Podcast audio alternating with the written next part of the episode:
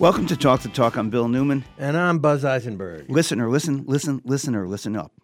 Really, you have to write down something. Not if you're driving, not if you're driving, but if you're not, write down one eight eight eight three two three HOPE, one eight eight eight three two three four six seven three. Thank you. one eight eight eight three two three HOPE, because today is the March for the Food Bank of Western Massachusetts, formerly known, and most people still refer to it as, Monty's March. And we have with us, live from the byways and highways of Western Massachusetts, one Monty Belmonte, who is marching for the Food Bank of Western Massachusetts. After all these years, Monty, tell us why you're doing this. Well, I would love to say that we're doing it just for a nice stroll through the beautiful neighborhood of Western Massachusetts, but um, as people have been following, this need is continuing to grow. The pandemic, obviously, there was a situation where people were losing their jobs for no fault of their own, and getting a stark glimpse at what a lot of people experience, which is that they may be one paycheck away from not knowing where their next meal is coming from. Uh, we saw in that era the federal government step in in ways that they hadn't previously, and poverty was ameliorated in an amazing way very quickly. But those reliefs are now gone. And so the increase is still, the, the demand is still there, and actually on the increase. So we marched for the food bank to raise money for our food bank of Western Mass, which helps to serve all four counties and one hundred seventy-five uh, emergency food service providers. But we marched alongside our elected representatives to try to make some structural change to our national priorities in the way that we treat people with dignity. Monty, tell us why the money to the food bank is used so well and how it's used so well in order to try to fight food insecurity and hunger here in our communities. Tell us about that. I like, I like to call the food bank mothership hunger. I'm going under a bridge, so if we lose our signal, that's why. Uh, but they serve there. They just moved to a new location in the town where we're marching right now, Chicopee. We just crossed over the border uh, to better serve Camden County, where the need is the greatest. They've tripled the amount of space that they have to warehouse this food and get it out as swiftly as possible to these one hundred seventy-five agencies they work with. But when you think of buying in bulk, you know, if you are, go to Costco or B J's, you buy the things in bulk, it costs you less. Imagine that to scale for these uh, different supermarkets that the food bank works with, as well as national and state agencies. They have the capacity to bring all of this food in, catalog it, and get it out. So a dollar that you would spend in the grocery store wouldn't go nearly as far as a dollar that the food bank would spend on food to make sure that uh, our neighbors have enough to eat. So that's why we do a fund drive rather than a food drive. And also, I don't want to push heavy cans of peas shopping party forty miles. Okay, you lost you. We lost you just a bit there, Monty. Uh, you're doing what with your shopping cart? I, I said if you put, uh, you know, heavy cans of peas in my shopping cart, I wouldn't want to push it for forty-three miles. On the other hand, ca- cash is cash is light. I appreciate that. It's very light, especially if you go online and just donate. It's all virtual. It doesn't even really exist. Money isn't real. One, but it is real, so make it happen. one eight eight eight three two three HOPE, one eight eight eight three two three four six seven three, one eight eight eight three two three HOPE, one eight eight eight three two three four six seven three. And we have a very special announcement for you who are listening right now. You, if you call that number, one eight eight three two three HOPE, your contribution will be doubled. Wow. Doubled. Thanks to an anonymous contribution that we have. We have a matching grant this hour, one eight eight three two three HOPE. If you go, your dollar becomes two, your ten becomes twenty, your one hundred becomes two hundred, and that's a lot of meals, isn't it, Monty? What does it translate to? What does one hundred dollars translate to in terms of numbers of meals? If you use the math that Feeding America provides, every dollar translates into three meals. Uh, so that's the purchasing power of the Food Bank of Western Mass. That's the math that the food bank uses to try to encourage you to use those dollars to donate to make sure people have enough to eat. We, so we, if you were to donate one hundred dollars, that would provide three hundred meals. And it's doubled this hour, so it becomes six hundred meals. Wow.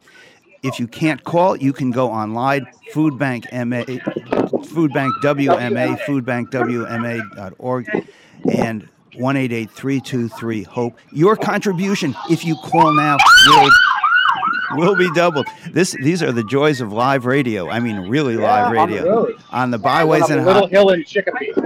On the byways and highways of Western Massachusetts. So, Monty, what's the goal? What's the goal for this march today and tomorrow? You know, when the pandemic hit, there was an extraordinary outpouring of generosity that kicked the Food Bank March into the stratosphere fundraising-wise. Um, we've uh, mitigated our expectations for sure, but we know, and we've done it two years since then in a row, that the community uh, is generous enough to get us to the goal of half a million dollars. one point five million meals, and that's the goal over these next two days. It goes with uh, the sponsorship of businesses, individuals like you calling at eight eight eight, three two three, four six seven three. Also, behind us are a bunch of different teams that have been doing their independent fundraising along with their own communities. And uh, that's that's how it all comes together. one eight eight, three two three, HOPE, one eight eight eight, three two three, four six seven three, or food bank w m a dot org. Monty, how many miles are you marching with your shopping cart today? How many tomorrow? Today, seventeen miles from Springfield to Northampton. We've already finished Springfield, so that one's notched on the belt. And then tomorrow is twenty-six miles from Northampton to Northampton. Okay, I, I, I kind of hate to ask this, uh, and maybe maybe the signal will get weak and you won't have to, but share this. What have you done to prepare for marching forty-three miles, pushing your shopping cart? Well, I went to my cousin's wedding in New Orleans in October, and I walked around the French Quarter uh, ten miles a day, two days in a row. That was probably the only healthy thing I did the whole time I was there, but that was one way to train. And then, uh, you know, a couple. I went on about a four-mile walk yesterday to stay limber. I did a seven-mile walk the week before. So, and I also, you know, I study Kung Fu. I go to Kung Fu three times a week, and that keeps me healthy. Yeah, I, you, I, we, when when I saw you recently, you were looking really good. That didn't come out quite right, uh, but you, you were. See me now. I'm I'm dressed up like Ken from the Barbie movie, and I've got a rippling six-pack and amazing pecs. Monty, when you started this in two thousand ten, you were hoping to raise five thousand dollars, and you were pushing a shopping cart by yourself. Now yeah. I see all these people that do it with you, and there's always a sense of gratification. What makes these people just so happy to walk forty-three miles? I don't know. I, I, you know, I would raise money to not do this. But these people love it. They, they like the idea of a challenge. It's an interesting way to get a glimpse into our neighborhoods in Western Massachusetts. They all know it's going to a good cause, and a little community forms back there behind the shopping cart, where um, people are having all sorts of great conversations, getting to know new people. Uh, a lot of people come year after year, so it's a little bit of a reunion for people who have done it in years past. Say Tim Garvin, who's the head of United Way of Central Mass, which is that organizing body behind that farm relief fund that the governor set up uh, over the summer after the floods. He's come now, I think, six or seven years in a row, and he, he loves it. He, he's inspired by the work that Congressman McGovern does day in and day out about issues of hunger. And uh, he pushes the other shopping cart on the first day and has for the last several years. Where are the shopping carts from, Monty? The, they were donated from local supermarkets. I think one was from the Northampton Co-op. The one I'm pushing right now was originally donated from Whole Foods way back when. But the kids at Smith Vocational, uh, they soup it up and, and, and give it a tune-up every year. And a big shout-out to my friend, Mister Brooks, who is retiring this year. He, when I came with this idea way back when, he latched onto it like a dog to a bone and has not let go. He gets kids in his programs year after year involved, making sure that this shopping cart is road ready and the other shopping carts are road ready. He's so proud of it, and uh, it'll be sad to say bye to him as he retires, but I, I'm told that Smith Vote will continue to make sure that these uh, shopping carts are in tip-top shape. Okay, Monty, in for a dime, in for a dollar. What makes a shopping cart road ready? Have you ever pushed a shopping cart in a regular parking lot? It's no, a disaster. Barely. it, ra- it, it, it rattles like nobody's business. Um, and they have pneumatic wheels that they've added to this. They have L E D lights, and uh, they've made it look like a hot rod. So my cart, which is called Katniss One after the Hunger Games books, um, has a white surround with blue flames on it. And and tell us what you're wearing to to uh, complete this ensemble. Oy. Well, you see, there's been a lot of anti-drag sentiment in this country, and yet there was an incredible movie this summer called The Barbie Movie. And so I wanted to make a Barbie-themed celebration of drag. So I am dressed as Mojo Dojo Casa House Ken today. But tomorrow I will be dressed as Weird Barbie. One and I will say that Senator Jake Oliveira is with us on this march, and he came in hot pink sweatpants and hot pink glasses. So he's uh, living up to the theme. Wow. Wow. This is what you this is what you help our uh, elected officials accomplish. Well, congrats. this this is really something. one eight eight eight, three two three, four six seven three, one eight eight eight, three two three, HOPE or food bank w m a dot org. And your contribution will be doubled. Give ten dollars, it becomes twenty dollars, which becomes sixty meals. Wow. Monty, you have you have other friends marching with you today. Who do you have with you on sure this do. leg of the journey? Well, would you like to speak to the executive director of the food house, uh, food bank first, or the uh, representative of the House of Representatives? Oh, I don't. I don't want to have to choose. I, I like them both. I love them both, and I, can't, I that's an impossible situation. I think you should. Well, give let's it- give you to the let's give you to the birthday boy himself, U S Congressman Jim McGovern. I'm going to hand over the headphones to the congressman, and he should be able to talk to you. He's going to keep up with me because I'm shooting with my phone. Here's the headphones. Oh, that was yep, good. Yep. Nice and loud. Yep. Hello. How you doing? Hello, Congressman McGovern. Thanks so much. It's your birthday. Well, congratulations. It, Happy birthday. It, it is, but after twenty-three miles to be my last one. So uh, but it's great to be with you. So it's great to be with it's great to be with people who not only talk the talk, but literally walk the walk. Right. Absolutely today. So, Congressman McGovern, why why why do you do this? I mean, you're you're a pretty busy person and probably not uh, how to put this in the top two percentile of athletes in your class. Uh, why do you do this? Because I'm nuts. I don't know. Uh, look, you know, you know, I, I've said this to you on your show many times, and and to others that uh, hunger is a political condition, and we have the resources and the ability to eradicate it, not only in our community, but throughout the country, and I would argue throughout the world, but we lack the political will. And and I think this is about creating that political will. So the benefit of this walk is not just raising hopefully close to a half a million dollars for the Food Bank of Western Massachusetts, but the benefit is also raising awareness on this issue and making sure that everybody, especially those who are well off, Uh, understand that this is a problem, and uh, hopefully that inspires them to get involved and do something. So, you know, that's kind of why I do it. And look, we've done this in the snow, the sleet, the rain, and and and, and so I feel like like this is a gift, even though it's cold. It's not raining. I'm not wet. Thank God. I know. And so we're, you know, it's a sunny day, and we're in Chicopee, uh, and uh, working our way. Ultimately, to Northampton, Northampton today, and then tomorrow, Northampton to Greenfield.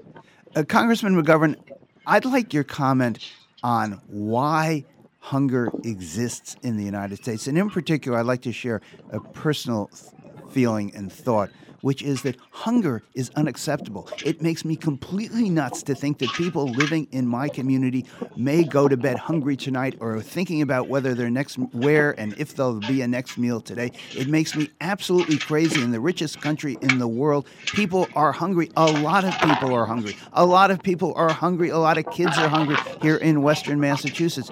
And it, I think most people, uh, if they were aware of this hunger, would actually do something about it. But uh, I'm wondering if part of this problem, th- this political problem, the failure to alleviate hunger and food insecurity is something that's really attributable to a lack of awareness by a lot of people, or if it's really something where, well, because I can't accept people just don't care.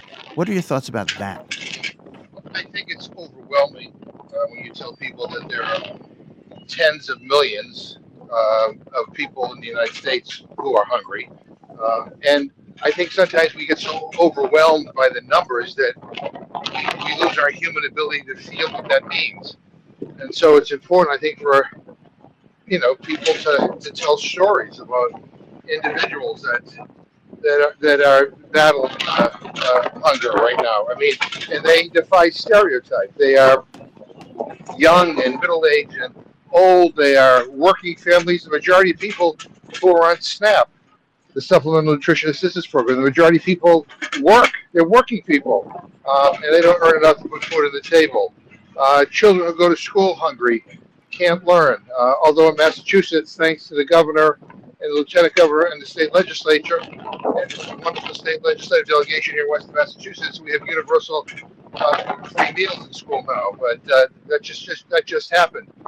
But I think we, we have to understand that, that behind all these numbers are real people, um, and we see them every day, and you may not even know it. There may be people you work with, uh, go to school with, uh, you know, or go to community events with. So, uh, but I agree. I, I, I, I, I believe in the, in the in the goodness. That's, I'm not being arrested, uh, but yeah. I, I, yeah, but I but I believe in the goodness of the American people, uh, and I think, you know, when people are made aware of what these realities are, and they're told that there's actually a way to help and to solve this, this is a solvable problem, then people want to step up and help.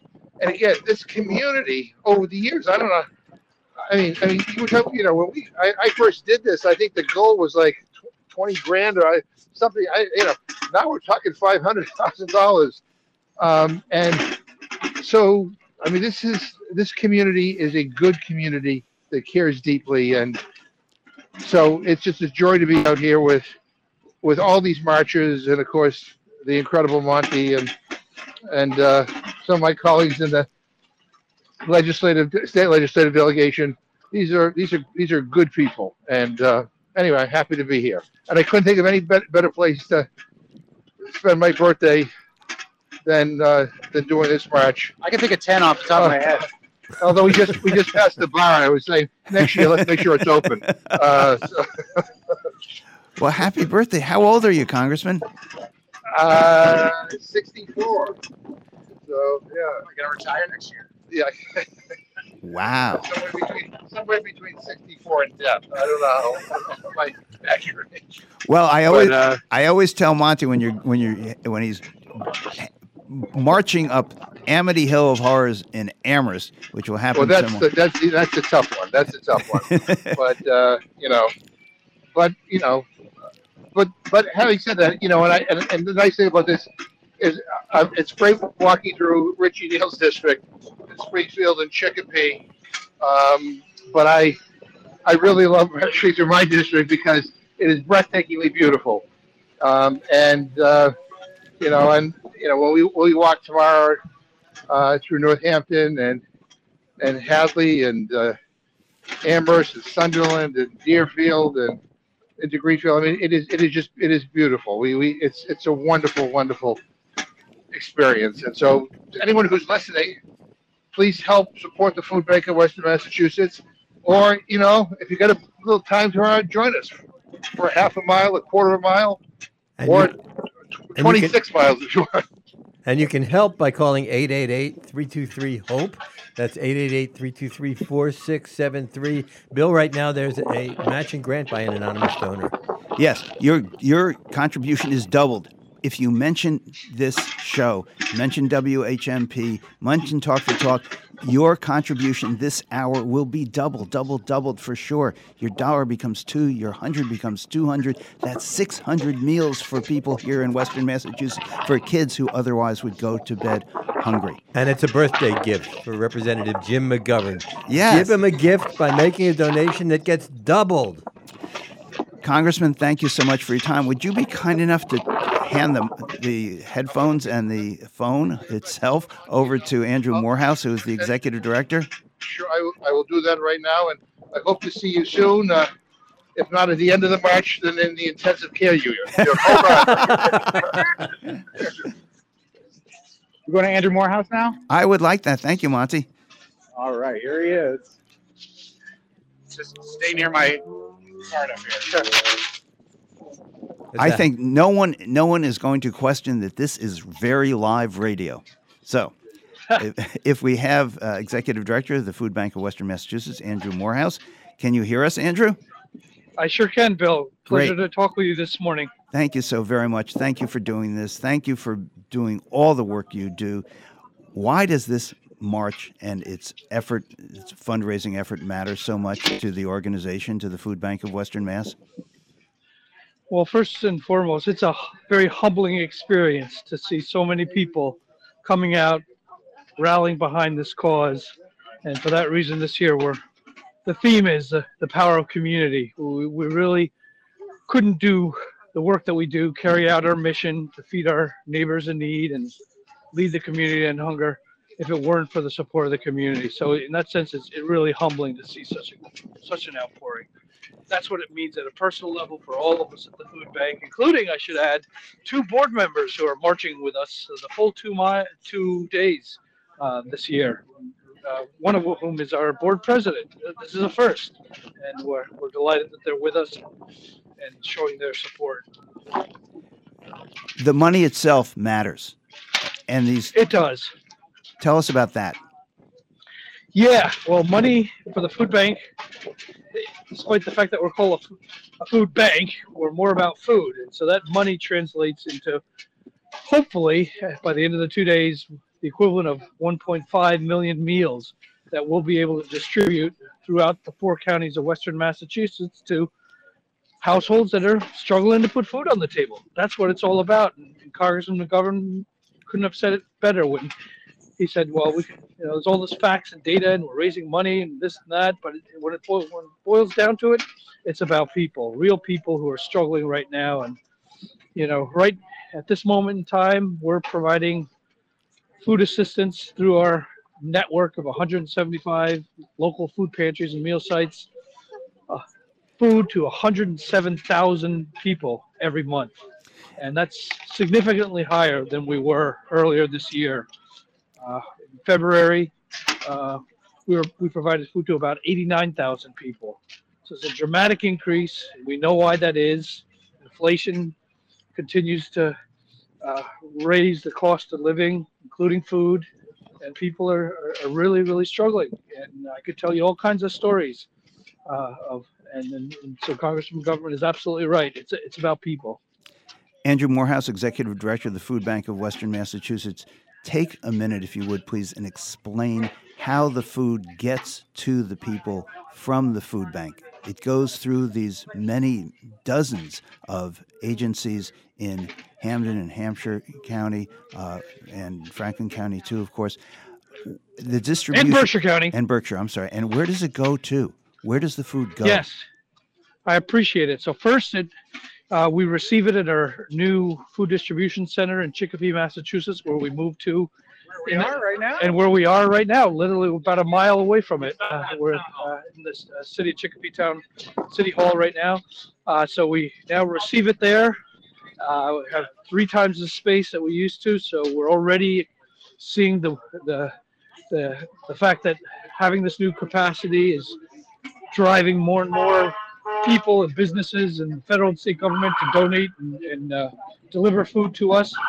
And from our new food distribution center, about eighty-five percent gets distributed through a vast network of local food pantries, meal sites, and shelters, half of which are faith-based organizations, the other half uh, nonprofit organizations that uh, work in their communities, know their communities, know the individuals who live in them, uh, and who therefore feel comfortable and confident that they'll be treated with dignity when they arrive to these uh, locations to receive food assistance, which is not an easy thing to do, as you could, could imagine. You know, having to overcome the, the the social stigma associated with seeking out food assistance and help, uh, and uh, because of this incredible network of volunteers and staff who work at these pantries and meal sites across all four counties, one hundred seventy-five strong, we're able to get most of the food out to, to people who need it. Uh, and in, in addition to that, we also distribute food directly through two uh, initiatives of our own. One is called the Mobile Food Bank, where we distribute mainly fresh produce, much of it grown locally, uh, to individuals uh, who otherwise wouldn't be able to afford fresh vegetables. And, and then we have another initiative called the Brown Bag Food for Elders program, where we distribute food at fifty-one, fifty-two now, uh, senior centers, uh, a, a bag of groceries to literally thousands and thousands of elders who uh, frequent their local senior center every month uh, to collect a, a much needed and relied upon bag of groceries. Live from the highways and byways of Western Massachusetts, we've been speaking with Monty Belmonte and Congressman Jim McGovern and Andrew Morehouse, who is the Executive Director of the Food Bank of Western Massachusetts. Call one eight eight three two three HOPE, one eight eight eight three two three four six seven three. Do it now, and your contribution will be double, double, doubled. Mention Talk the Talk. Your contribution will be doubled. We'll be right back. I get older, losing my head. Many years from now, will you still be sending me a Valentine? Birthday greetings, bottle of wine. If I'd been out till quarter to three, would you lock the door? Will you still need me? Will you still feed me when I'm sixty-four? You're listening to Talk the Talk with Bill Newman and Buzz Eisenberg. Reading is one of life's great pleasures. Having a community bookstore makes it even better. Broadside Bookshop is a community-minded, woman-owned, independent bookstore in downtown Northampton, where you can browse to your heart's content. For book lovers, Broadside is home away from home. You can order virtually any book on the Broadside website and pick it up at the store or have it sent to your door. If you love books, you'll love Broadside Bookshop. Every day, financial ads claiming to be different from the competition. Are they? I'm Frances Rayum, the Money Doctor, and I'm about to make a bold statement. I believe the thing to focus on isn't their uniqueness, it's yours. No one has the same financial situation or needs as you, and no one can help us help you better than you. But the truth is, when it comes to managing money, most of us are not as successful as we'd like to be. No matter how focused we are, it's almost impossible to separate emotion, and being in a relationship can further compound the issue. That's why I developed Hug Your Money. Financial coaching coupled with online software and tools to empower you to manage money wisely. We guide you every step of the way to resolve immediate issues and plan for your financial future with modeling scenarios. So whether it's debt, budget, retirement planning, or a financial crisis, having a Hug coach in your corner is like having a new best financial friend. Hug Your Money is as unique as you are. In fact, it's patented. Visit hug your money dot com. Major phone carriers make you sign contracts with rigid data plans to trap you into a kind of forced phonogamy. Sounds pretty insecure if you ask me. At Consumer Cellular, we believe in a more consensual and healthy form of phonogamy, free of contracts and more flexible to your data needs. This way, you stick around not because we force you to with contracts and fees, but because you love our phone plans. Like ardently love our phone plans. Phonogamously. Consumer Cellular. When freedom calls, we're here to answer. Call us at one eight eight eight freedom.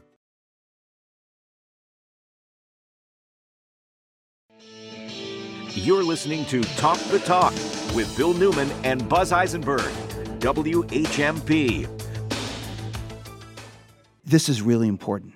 You who are listening now, please do this. Call one eight eight eight three two three HOPE, one eight eight eight three two three four six seven three, or go to food bank w m a dot org, one eight eight eight three two three HOPE. If you give a contribution, if you do it right now, go and make your contribution to help alleviate hunger, to help alleviate food insecurity, to make sure that families and kids aren't going to bed hungry here in our communities tonight. That's just not acceptable.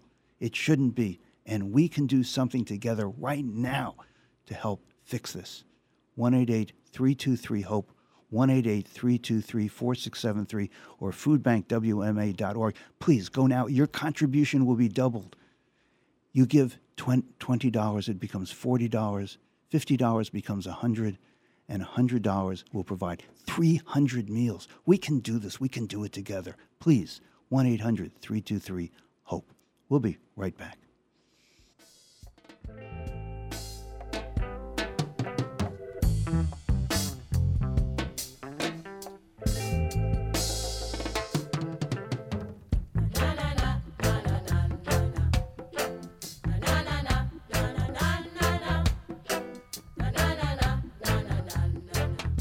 This is Talk the Talk with Bill Newman and Buzz Eisenberg. For W H M P News, I'm Jess Tyler. A culture of fear and intimidation and a failure to adequately protect L G B T Q plus students from bullying and harassment. Those are the big takeaways from a Title nine investigation at the Amherst Middle School. The redacted reports were released Friday after a public record appeal to the Secretary of State. Five reports in all were released, including one that says Assistant Superintendent Doreen Cunningham created that culture of fear, and two other guidance counselors violated policies by intentionally misgendering students. Five reports and over one thousand documents and emails were reviewed during the investigation. Final reports can be found on the school's website. A twenty-year-old Northfield man has been convicted of three counts of rape and one count of strangulation in a case involving an incident in September twenty twenty-two. According to court documents, after a party, Ethan Hatch took the victim to his home where he assaulted her. Sentencing is expected November twenty-seventh at the Franklin County Superior Court in Greenfield. The fourteenth annual March for the Food Bank began today. The two-day trek from Springfield to Greenfield is a fundraiser for the Food Bank of Western Mass with the goal of raising half a million dollars. Will translate into three million meals for our neighbors in need in the four counties of Western Mass. Monty Belmonte started the fundraiser fourteen years ago. First of all, this event started trying to raise ten thousand dollars, which was phenomenal at the time, and we hadn't really done any radio fundraising in that way fourteen years ago. People have just latched onto this in such a major way, hearing about the issues surrounding hunger, trying to get involved, wanting to do something silly and crazy. The March for the Food Bank began at Martin Luther King Community Center in Springfield, and participants are marching to Northampton, raising money while broadcasting on the radio along the way. Day two begins tomorrow in Northampton and ends in Greenfield. For W H M P News, I'm Jess Tyler. Find local news and local talk for the Valley. If we didn't go for this project, the cost to repair the schools is estimated at eighty million dollars, and we don't get help with that. So this vote is the absolutely the smartest financial choice, and it's getting a building that we desperately need for our educators and for our students. Where the heart of the Pioneer Valley lives, one oh one point five and fourteen hundred W H M P, news, information, and the arts.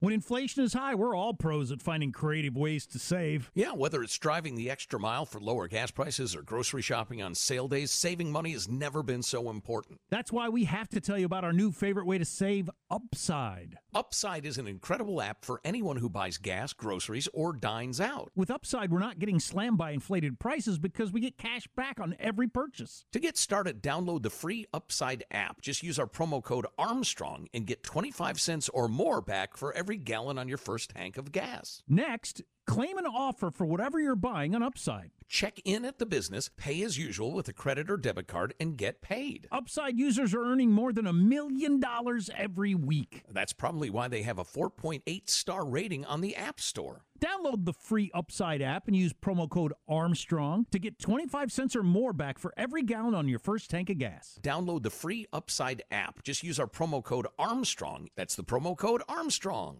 Now I'm a believer, not a trace of doubt in my mind.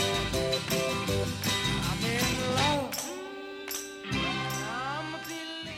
This is our Have Faith segment with Reverend Michael McSherry, Senior Pastor at Edwards Church here in Northampton. Reverend McSherry, thank you so much for being with us on this special day, this time when we as a community can help alleviate hunger and food insecurity. All people need to do is call one eight eight three two three HOPE, one eight eight three two three four six seven three, one eight eight three two three HOPE, and your contributions, thanks to an anonymous contribution and donation, will be doubled this hour. You can give six hundred meals. six hundred meals with a one hundred dollars co- donation, for example. Every dollar counts. Every dollar counts. Every dollar shows that we are a community that cares. Reverend Michael McSherry, I'm wondering, as we are in this uh, Thanksgiving time, a time as well, a national day of mourning for uh, those who have been exploited uh, and who've lost so much because of the colonization of this land, uh, and I'm wondering what your thoughts are, both about how we respond as a community and how we give thanks even in these times of turmoil and strife and death, frankly. Reverend, help us. Well, the first thing, Bill, um, I would just echo what, what you've already mentioned, and that is the strength of the community. that we do live in a place that has a strong ethos of turning out for each other and turning out especially uh, for people who, um, for any number of reasons, are um, without, are without enough food, without a decent place to live, without um, whatever it is. I mean, the, the, the community of this valley consistently shows that we have come together to address those needs. A time of Thanksgiving, a time of mourning. How do you view this time of year? Well, you know, I know it is a day of, of mourning and a time of mourning for Native Americans, for Indigenous people, but I also need to lift up that today is the day for the Transgender Day of Remembrance. This is the day on which the city of Boston and the city of San Francisco established decades ago an annual day to remember transgender citizens who were often murdered or otherwise abused, often in silence, often unrecognized, unnoticed, kept in the shadows. And so um, I also want us to remember our transgender brothers and sisters and keep working as a society, as a community, uh, to alleviate the um, the oppression, the indignity, and the the otherness imposed upon them. This past weekend in the Daily Hampshire Gazette, I believe it was this past weekend, Reverend Andrea Vazian, who writes a regular column for the Gazette, wrote a piece about giving thanks, something she did a few years ago, and people responded to it. And it struck me as being extremely powerful, um, particularly in this time of such enormous turmoil and strife. And I'm wondering how we reconcile all these things that we, in particular, uh, have to be thankful for um, at the time and at a time when there is so much to be despondent about. Can you help us reconcile those two things? Well, um, that is life, isn't it? That is life, and it's constant um, ebbing and flowing, and depending on where you are on the planet, you know, things might, on average, be going a lot better for you or a lot worse. Um, I have a new um, a new hero, and it's strange for me to not be able to recall her name in this moment, but um, she's an historian. I'm sure you know her. She's um, the U S Special Envoy for Anti-Semitism. Um, she was on the New Yorker Radio Hour this weekend, and in an interview um, on the New Yorker Radio Hour this weekend, she she was asked about um, you know, the, the current situation and the and the big flaring uh, of um, anti-Semitism and Islamophobia. And she said, look, you can't just be for one group. You can't just be, you know, someone who stands up for or gets outraged on behalf of one group, because it's it's like the, the Reverend Martin Niemöller said, you know, first they came for the Jews. Then they came for the unionists. Then they came for the homosexuals. And I never spoke up because I wasn't a Jew. I wasn't a homosexual. I wasn't a unionist. But eventually they came for me. If you don't, you know, if we, we've learned the hard way over through history that if we don't stand up for whoever is on the margins at the moment, that, um, that the tide will eventually come for us all. I were you were, were you referring to Deborah Lipstadt? For the way this community comes together for each other, and that's what I want to focus on. The person you were, his name had escaped you for a moment, Deborah Lipstadt? Yep. Okay, and I want to thank you for remembering Transgender Remembrance Day, um, and I'm wondering uh, at this day where we're trying to Uh, raise money to alleviate hunger and food insecurity, uh, which is a perennial issue. I'm wondering uh, on Transgender Remembrance Day if you have thoughts that with regard to uh, acceptance and love for our transgender brothers and sisters in the community, whether th- there is more love and acceptance or whether that's a Pollyannish view of the world. I don't think it's Pollyanna, but I do think it's um, it's it's both hard to hold on to, especially, you know, at times like this, with what's happening in the world, and in in, in the end, if we don't have it, we're surrendering. If we don't, if we aren't willing to stand up for it, um, they're winning. Do you experience in our community, do you feel and or hear uh, uh, transphobia, anti-Semitism, racism, um, or is that something that is just kept, you think is kept away from you because people know what kind of a reception they would receive from you? Um, I, I, I perceive and receive things on a spectrum. It is true that people are often um, on their best behavior around um, folks in my line of work, um, of, of any faith or denomination. Um, and I'm also, um, I'm also around people who are pretty free with their speech, and they'll, they, they won't necessarily say, I have a bias, but they'll express an opinion and engage on the issue. And do you feel personally that there is more hope, more acceptance now than there was five or ten or twenty years ago? Oh, yeah, definitely. Definitely. I, I see it in my own family. Uh, my extended family includes um, uh, folks who uh, voted both ways last time around. And it also includes transgender and non- and non-binary folk.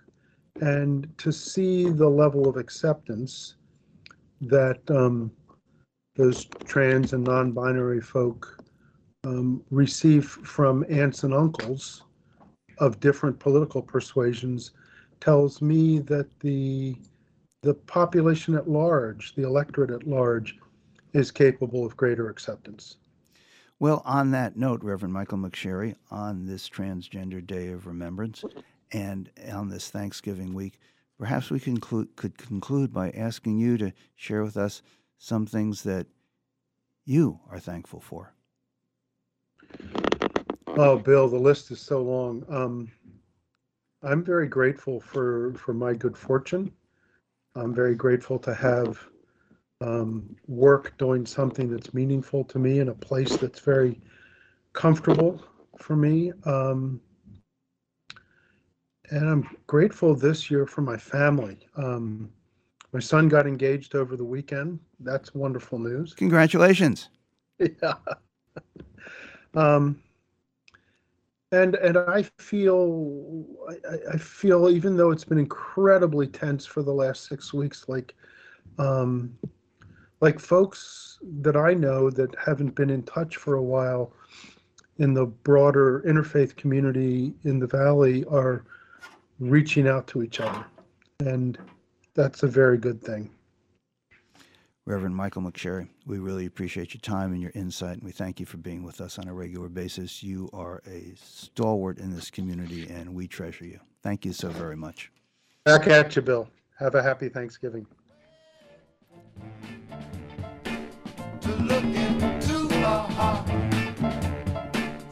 More Talk the Talk with Bill Newman and Buzz Eisenberg coming up right here on W H M P.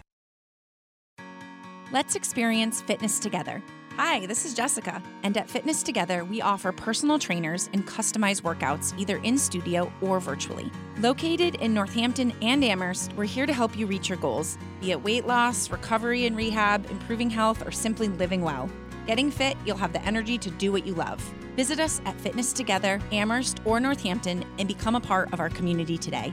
Fitness Together, your journey to wellness starts with us.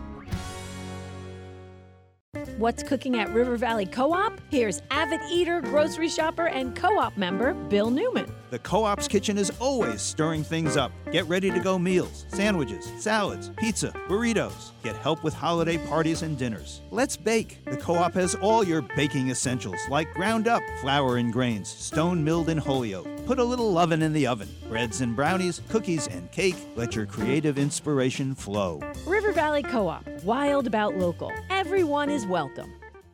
You're a nonprofit doing good work in the community. You want to let people know? That's easy. Talk to Hannah. Tell her you want to have a P S A on W H M P. If you're a community nonprofit, W H M P helps you communicate. Have an event? Need donations? Volunteers? Talk to Hannah. She'll help you craft a message and we'll run it at no cost. Hi, it's Hannah. Email me at h ward at w h m p dot com or call me at five eight six, seven four zero zero. W H M P News, Information, and the Arts, and messages from community nonprofits.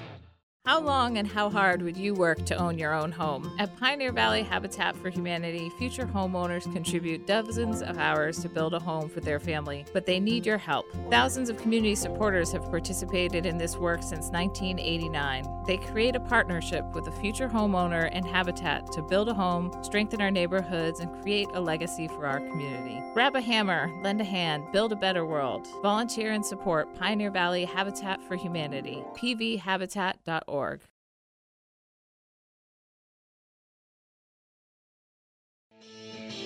You're listening to Talk the Talk with Bill Newman and Buzz Eisenberg, W H M P.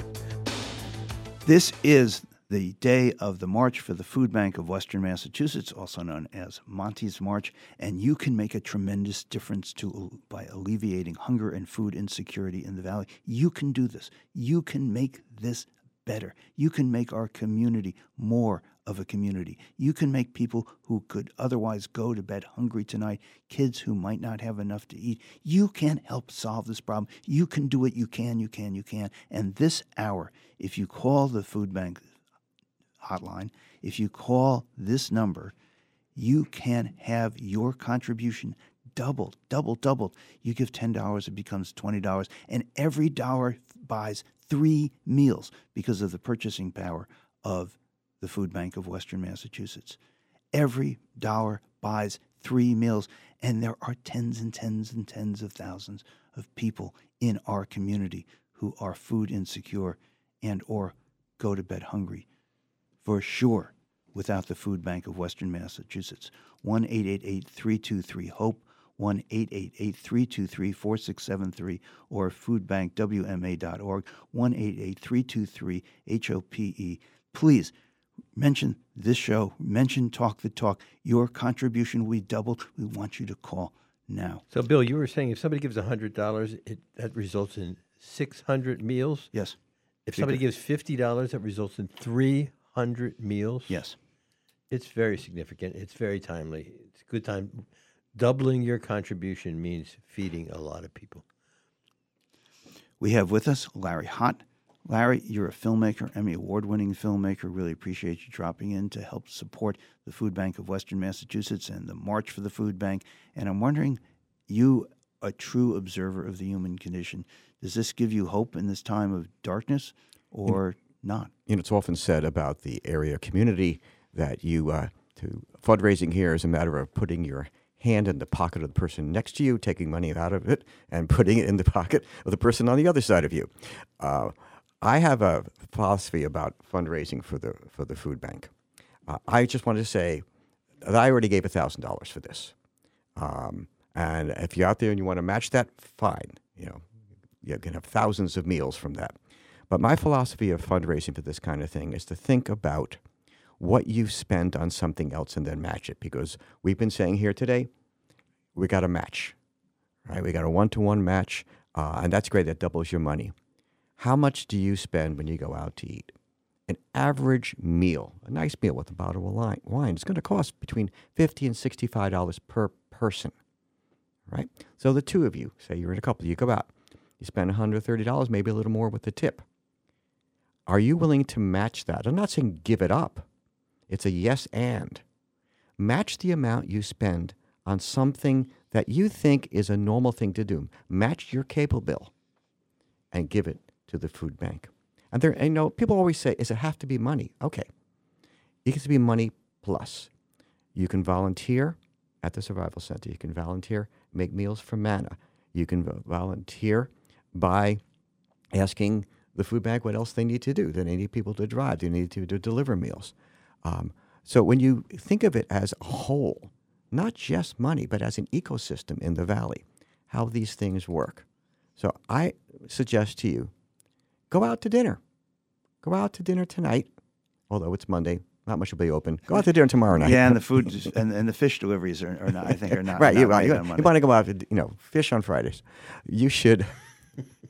Whatever you spend on dinner, think about what you're going to spend if you want to make make a donation today, and spend that amount amount on the food bank. But don't forget, if you make that the same contribution right now, your money is doubled. Yes, it's really so this is a huge incentive. Do it in the next hour, and Bill Newman and Buzz Eisenberg will come to your house and thank you personally, and put their name, put their voices on your answering machine. No, I'll put I'll put my hands in your pocket. that, that too. Well, that, that's inspiring. I thought you were going to say, and for a contribution, uh, they will abide by your request that they leave. That was a real, real possibility. But I think your point is really well taken, and I think that when you conceive of this contribution and how meaningful it is, what Buzz just pointed out, uh, then this is because the food bank can buy in bulk and does buy in bulk and has all sorts of relationships with uh, food distributors and uh, ver- various uh, grocery uh, grocery stores and outlets in the area. They can buy the equivalent of three meals for one dollar. fifty dollars becomes one hundred dollars if you call this number now, one eight eight eight, three two three, HOPE. And that one hundred dollars becomes three hundred meals desperately needed by people here in our community who otherwise would go hungry. Kids going hungry in our community is unacceptable. It makes me crazy. I, and the biggest thing is, uh, you, look how kind you're being to yourself. Give yourself a reason to feel good about yourself. Help someone in your community. Help a child in your community. Help a senior in your community. Give right now. one eight eight, three two three, HOPE. one eight eight eight, three two three, four six seven three or food bank w m a dot org, one eight eight, three two three, HOPE. Please mention Talk the Talk. Your contribution will be doubled. Thank you, thank you, listener, for doing that and doing it now. one eight eight, three two three, HOPE. But I have to go back and sit down. Captain. The Western Mass Business Show with local dynamo Tara Brewster, Saturdays at eleven and Sundays at two, only on W H M P. Brought to you by Business West. The vital business news in Western Mass is in Business West. The Western Mass Business Show with Tara Brewster, W H M P.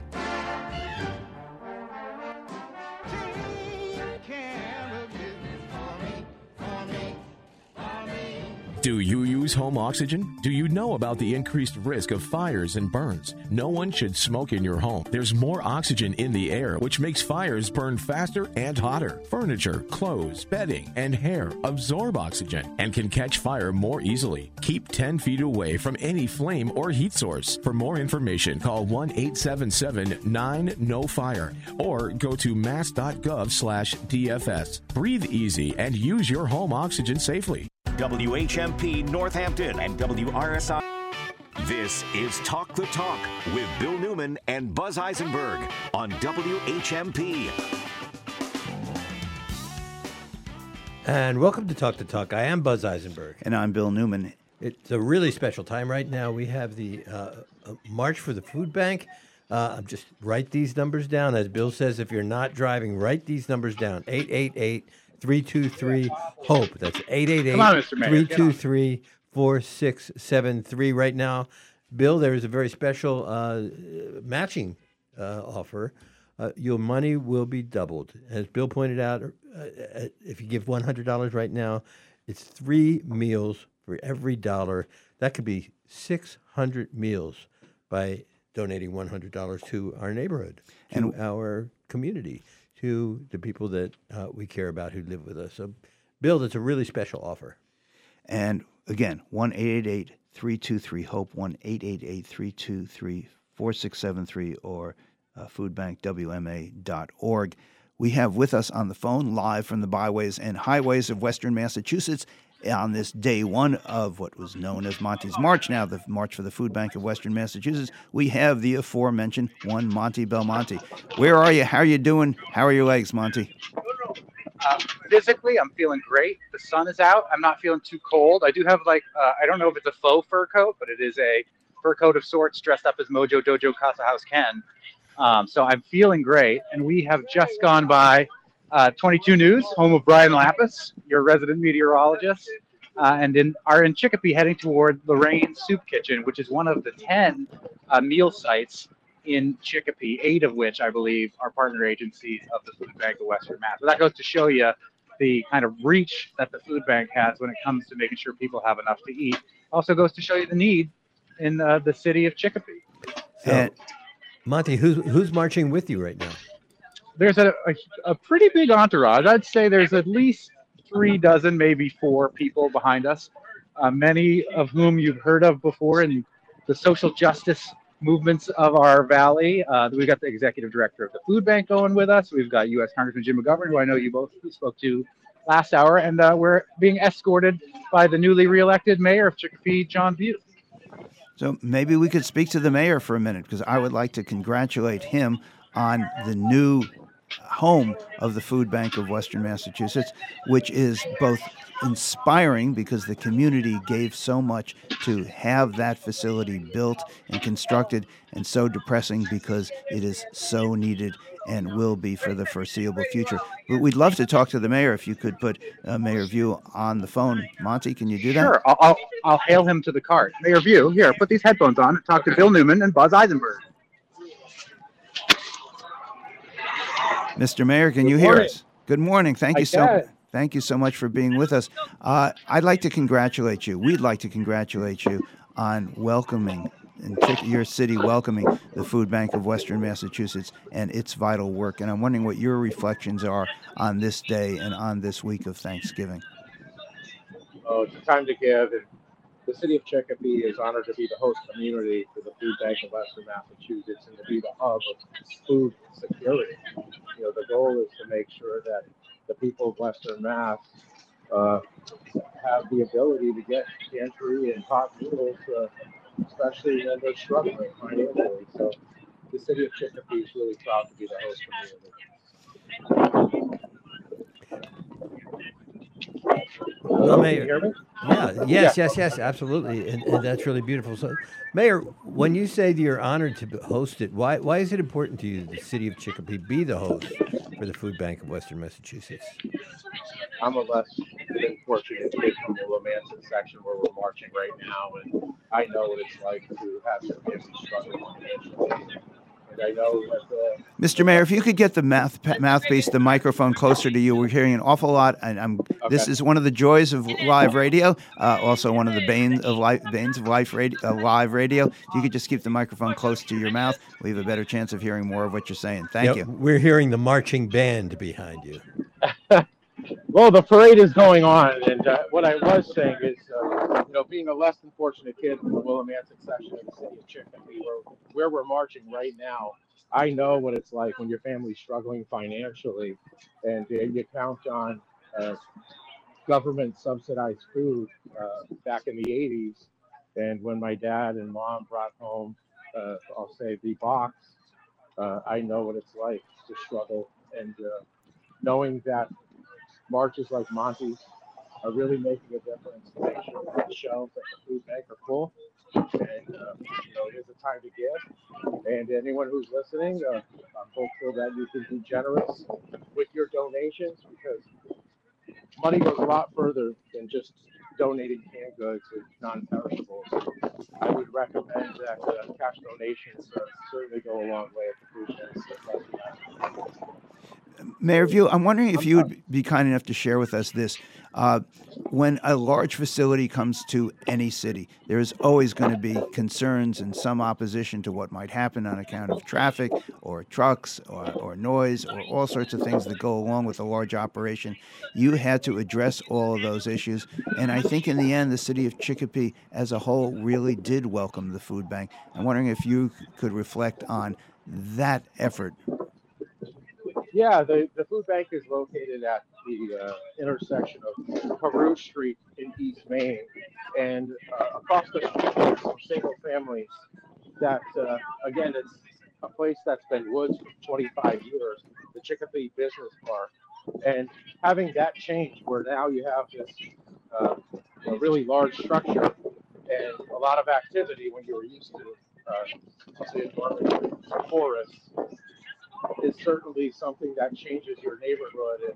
And, and I, I wanted to, for anyone who's listening, would understand if you live in the neighborhood that Andrew Morehouse and the Food Bank of Western Massachusetts, they want to be great neighbors, and I know they will. So we're excited to be the host community, like I had said, and uh, I think a better location for access, immediate access to the highways, and uh, just efficiently moving product, goods, and food uh, throughout Western Mass to the to the pantries. Um, I just feel like it was a home run for all. And there's nothing better than building, build a suit building that really meets your needs other than trying to retrofit an existing structure. So they've had such a, a great opportunity with the parcel that was available and uh, within their budget. So we're, like I said, welcome them with all our Mister Mayor, we are we are losing you again, so we are going to leave it there. We've been speaking with the mayor of Chicopee, John View. We thank you so much for you and your city doing so much to do something that is so very important for everyone in Western Massachusetts. Listener, please, one eight eight three two three HOPE, one eight eight eight three two three four six seven three, or food bank w m a dot org. Your contribution this hour will be doubled, doubled, doubled. You can give ten dollars, becomes twenty dollars, fifty dollars, becomes one hundred dollars, and every dollar buys three meals so that the kids and the elders and the poor and the disenfranchised in our communities won't go hungry. Please, one eight eight three two three HOPE. You're giving more than that. It, it's not an accident that that's the number, one eight eight three two three HOPE. It is, you're giving hope. You're, you're giving the gift of hope to people who otherwise will go hungry. We live in a food insecure country for many people, way too many people. There are some estimates that as many as forty-one million people are food insecure right here in our community. So by giving this money, you're giving people hope, especially those who have children. eight eight eight three two three four six seven three. Your donation gets doubled. Do it right now, right now, right now, right now. In the next two minutes, do it. Call, please, one eight eight three two three HOPE, and we'll be right back. You're listening to Talk the Talk with Bill Newman and Buzz Eisenberg. Find local news and local talk for the Valley, which says we need to appeal to the wealthy white people of our region because the marginalized people do not have money. Which is true, but as we know, that's what happens when you have centuries of policies that are oppressive, that are racist. Where the heart of the Pioneer Valley lives. ten fifteen and fourteen hundred W H M P. News, information, and the arts. The holiday season has just begun, and everyone's already feeling overwhelmed. HelloFresh gets that, and they're here to give you a break. You can take back time spent on meal planning because HelloFresh has it covered with over forty-five options to choose from each week with recipes that suit many lifestyles. You can skip that extra trip to the supermarket, too, because HelloFresh delivers all the quality farm-fresh ingredients you need right to your door, pre-portioned and ready to cook. They also have snacks, quick breakfasts, and easy lunches to cover mealtime anytime. And you can even save money because HelloFresh is twenty-five percent cheaper than takeout. Yeah, you see what we mean? HelloFresh handles all the hard part, so you can actually enjoy cooking at home again. So this holiday season, don't stress about mealtime. Sign up for America's number one meal kit today, and you'll get free breakfast for life with the code ARMSTRONGFREE at HelloFresh.com slash ARMSTRONGFREE. That means one breakfast item per box while subscription is active. Again, it's the code ARMSTRONGFREE at HelloFresh.com slash ARMSTRONGFREE. HelloFresh.com slash ARMSTRONGFREE. Northampton Neighbors is free of charge and open to all with a range of social and volunteer opportunities as well as services and support for members fifty-five and older in the city of Northampton. Need help? Want to help? Join us as a member, a volunteer, or donor. Northampton Neighbors is about more than aging in place. We're about engaging in place, this place. Find us online at northampton neighbors dot org or call us at four one three, three four one, zero one six zero.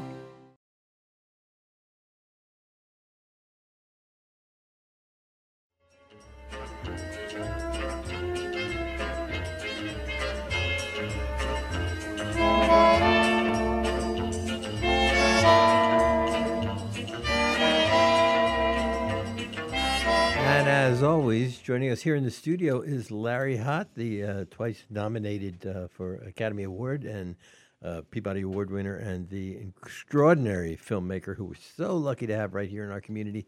Larry, we've been uh, talking. I just before I throw it to you, I just want to remind people, eight eight eight, three two three, HOPE. That's eight eight eight, three two three, four six seven three. Make your donation now. It's going to be doubled because of the generosity of an anonymous donor who is going to match your generous gift. So please be as generous as possible. And up to twenty-five hundred dollars this hour. There you go. Regardless Sorry. of when you're listening or whether online, mention mention this show, mention Talk the Talk. Your contribution will be doubled. Larry Hott. Good morning. Good morning. We're going to change the subject a little bit. Back to the documentaries that are up for the Academy Awards this year. You know, sometimes you look at a film title, you get excited. That's the film I want to watch. This time I got excited because of the filmmaker. His name is Matthew Heineman. He's a wunderkind.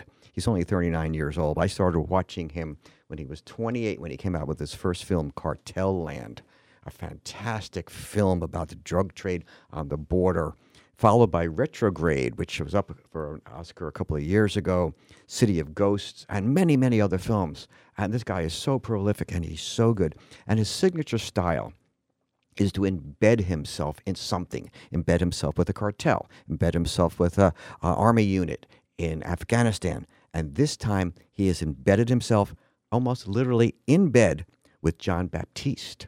Who is Jon Batiste? Great performer. Uh, he was the leader of the Steve Colbert Band. Uh, he was nominated for eleven Grammys in twenty twenty-two, broke a record. So this film ostensibly is about his first symphony performed at Carnegie Hall. Okay, how do you get to Carnegie, Carnegie Hall? A lifetime of practice.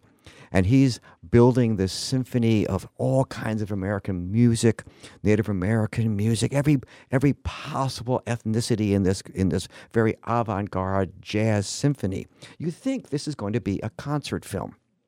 Well, let's hear, are we ready for a clip? Let's hear a trailer that gives you a sense of how this is not your usual concert film. The title of the film, Larry, again? It is American Symphony by the great filmmaker Matthew Heineman. Ladies and gentlemen, Grammy nominations were announced. The most honored artist this year with eleven nominations is Mister Jon Batiste, right there.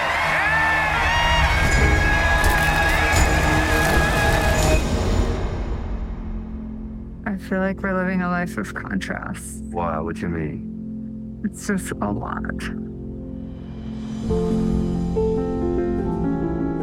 I'm always in awe of Zuleika, how she deals with hardship. My first day of chemo, his eleven Grammy nominations were announced. I won the biggest prize in music, come home. She's back in the hospital.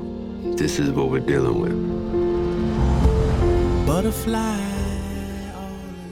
So you just heard the conflict in the film. Here is Jon Batiste. He's making it.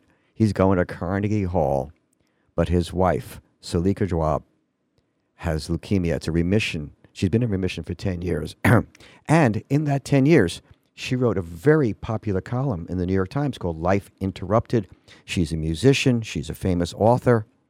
And it's possible that she will die during the making of this I'll film. I'll tell you, that, uh, that trailer just grabbed my heart and squeezed. Right. It's a very powerful introduction to this film. Right. So I think, I don't know for sure, but I think the idea originally was Matthew Heineman's going to follow the process of making the American Symphony with a grand triumphant performance at Carnegie Hall.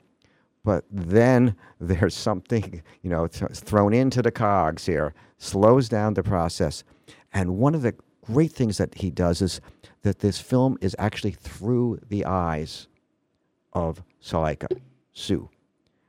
And when he gets to the Grammys, I think this is my favorite film on the whole. And I'm not giving anything away because you know he's going to the Grammys because you find, you know, he has eleven nominations. And by the way, that same year he was here at the Green River Festival in Greenfield. Really? Right? He was, yeah. yeah. He's an amazing performer. You know, he's one, he is one of the most all-round talented musicians I've ever seen. And you see this performance at the Grammys through the eyes of his wife, who is watching it on television. You never actually see him perform in this film unless it's through her eyes, right? So you're getting it from both of them. And this this film, it shows him sledding with her, first time ever in the snow, shows them getting married, and it shows them in bed, and it shows him performing. So I realized that this is sledding, wedding, bedding, and sweating. But this is a love story. It is absolutely a love story. And I have to, I'm not going to screw up the ending here. I had to look her up this morning to make sure she was still alive, Ooh. right? Right? Because all through the whole film, I'm thinking, oh, please, please, please, please don't die in this film. It doesn't give it away. It's still a beautiful love story. Are you going to tell us when you looked it up? Is she still alive? I, I, well, I did. I did say. Oh. She, I did say. She. I looked it up this morning. Uh, she. I said this morning she's still alive. Uh, it's very poignant. It was hard for me to watch, having had my wife pass away from cancer. So here I am watching this film. How can I watch this film? But it's so beautifully told, and the music is great.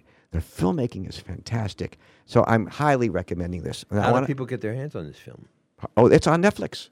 It's on Netflix, uh, and it's up for. It, it, I'm going to vote for it. Um, as one of the nominees. And the name of the film again? The name of the film is American Symphony. But I want to contrast it with another film that I watched. It was also a concert film. You know, there's lots and lots of concert films out there. It is the norm for music films. But there's another film that is a very different style. Could you stop there for one second, Larry? Yes. That's because in some ways there's so much material. There are cameras on these live performances. Well, they're famous. They're celebrities. Everybody wants to see them. And the concert films are almost always the same, right? It's like, all right, let's get to know the, the, the musician. Let's do some background story. Let's see their family. Let's see the preparation. Here's all the problems with the concert. Is it going to happen? You know, then there's security, and then there's a threat to the concert, and then the concert's pulled off, and then at the end, they're playing the music, and you see the credits roll. I mean, every concert film is basically the same. Some of them have a little more context, a little more zeitgeist if it's an old concert film. Um, so, you know, basically it's a formula. But there's another formula for documentaries, and it's the competition film. Okay, the competition film is Spellbound, for example, the film about a, a spelling bee. Mad Hot Ballroom, the famous film about Dan Costas in, in New York. Wordplay, great film. I loved uh, all about, three of those about, films. Cr- about crossword puzzles. Yeah. So this film, Piano Forte, is about the Chopin concert. Chopin Festival competition in Poland every five years since nineteen twenty-seven. The best pianists in the world compete for the Chopin Prize, which will make or break their careers. Let's hear a clip. And I'm going to warn you about this clip. There's not a lot of English in this clip, but there's a lot of music. And here's what you need to know about the clip and about the film. Frequently, they cut from pianist to pianist playing the same piece. And I cannot tell the difference, and you will not be able to tell the difference, and you wonder, how do the judges tell the difference? Let's hear this clip. We would be very grateful if you turned off your mobile phones.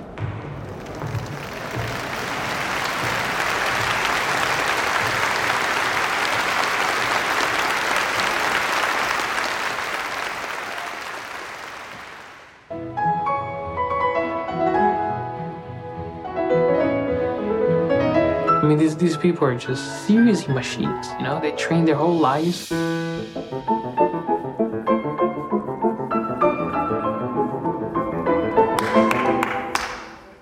Flat. Everything is flat.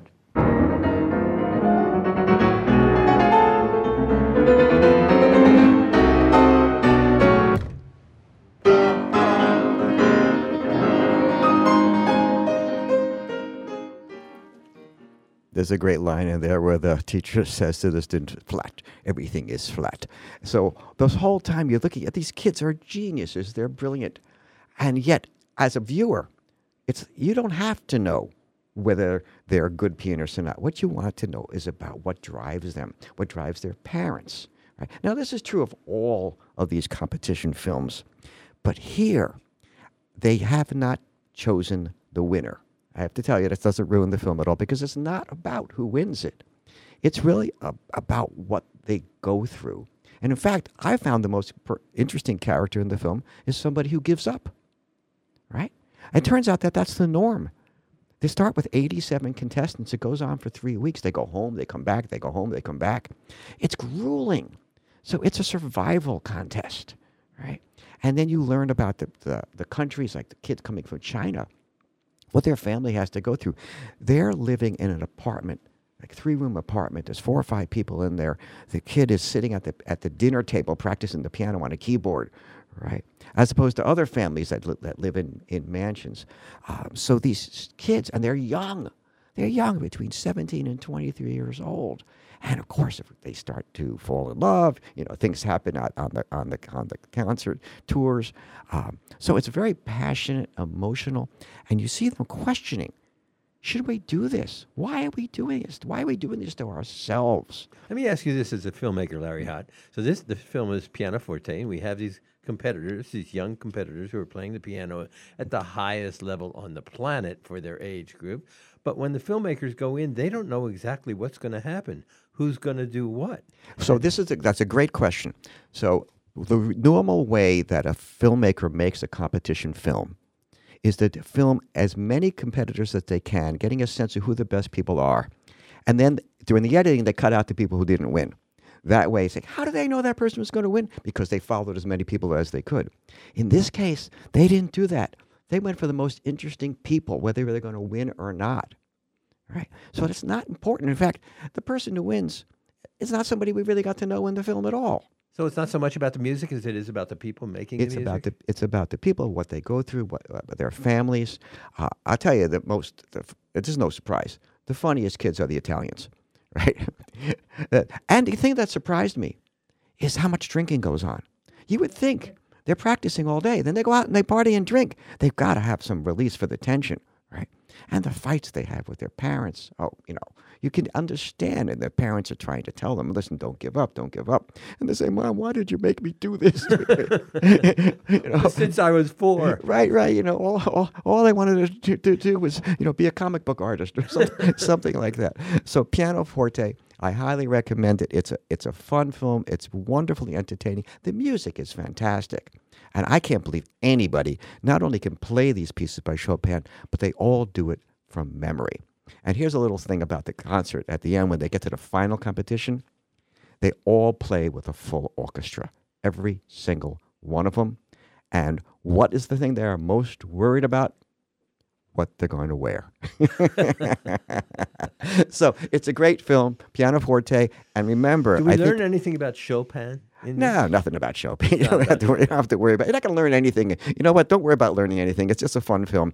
But the combi combination of the two films, of uh, the uh, pianoforte and American Symphony, the Jon Batiste film, two different ways of looking at preparation for a concert, for being live in front of a lot of people and what a performer goes through. They couldn't. It couldn't be a better pairing. So watch both films with a nice glass of wine. You'll have a great evening. American Symphony, you said it's available on Netflix. And where can we see piano, piano Pianoforte Forte? Is probably going to be in the theaters. Uh, it hasn't been released yet. Uh, it was not produced in the United States. It's a Polish film. No surprise there. But beautifully shot, too. I should say uh, you've never seen fingers fly so fast over so many beautiful pianos. I highly recommend it. And, and remember, it's an interesting part about this process. I didn't know. The kids get to choose their piano from six pianos on stage. This is how the film opens. They sit down at six different pianos with their teacher saying, which one am I going to use? Which one has, has the best feel, the best touch, the best response, the best sound? And then that's the piano that they bring out for their performances. I want the pianoforte. Yeah. We're talking to Larry Hott. We're going to be right back after this. But before we go, remember, eight eight eight, three two three, HOPE, eight eight eight, three two three, HOPE. four six seven three. Support those people who are fighting food insecurity. Remember, eat, eat, eat. In the past, is eight eight eight. Very good. And it, your money will be doubled thanks to the generosity of an anonymous donor. If you mention W H M P, a call during this next, uh, let's see, twenty-eight minutes. How about right now? Right now. eight eight eight, three two three, HOPE, eight eight eight, three two three, four six seven three, or food bank w m a dot org. one eight hundred, three two three, HOPE. Right now, please, please, please. This is Talk the Talk with Bill Newman and Buzz Eisenberg. For W H M P News, I'm Jess Tyler. A culture of fear and intimidation and a failure to adequately protect L G B T Q plus students from bullying and harassment. Those are the big takeaways from a Title nine investigation at the Amherst Middle School. The redacted reports were released Friday after a public record appeal to the Secretary of State. Five reports in all were released, including one that says Assistant Superintendent Doreen Cunningham created that culture of fear, and two other guidance counselors violated policies by intentionally misgendering students. Five reports and over one thousand documents and emails were reviewed during the investigation. Final reports can be found on the school's website. A twenty-year-old Northfield man has been convicted of three counts of rape and one count of strangulation in a case involving an incident in September twenty twenty-two.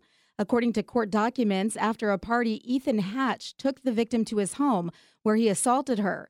Sentencing is expected November twenty-seventh at the Franklin County Superior Court in Greenfield. The fourteenth annual March for the Food Bank began today. The two-day trek from Springfield to Greenfield is a fundraiser for the Food Bank of Western Mass with the goal of raising half a million dollars. It will translate into three million meals for our neighbors in need in the four counties of Western Mass. Monty Belmonte started the fundraiser fourteen years ago. First of all, this event started trying to raise ten thousand dollars, which was phenomenal at the time, and we hadn't really done any radio fundraising in that way fourteen years ago. People have just latched onto this in such a major way. Hearing about the issues surrounding hunger, trying to get involved, wanting to do something silly and crazy. The March for the Food Bank began at Martin Luther King Community Center in Springfield, and participants are marching to Northampton, raising money while broadcasting on the radio along the way. Day two begins tomorrow in Northampton and ends in Greenfield. For W H M P News, I'm Jess Tyler. This Shop Tuesday at nine a.m., Crepes Tea House releases certificates for their Eastern European restaurant and tea house in Southwick, Massachusetts. Crepes Tea House, serving made-from-scratch cuisine with an old-world flair. Dozens of sweet and savory offerings for breakfast, lunch, and dinner, along with over one hundred different types of teas to try. And this Tuesday, you save thirty percent. Crepes Tea House in Southwick, Mass. Available this Tuesday at nine a.m. on the Shop thirty store at w h m p dot com.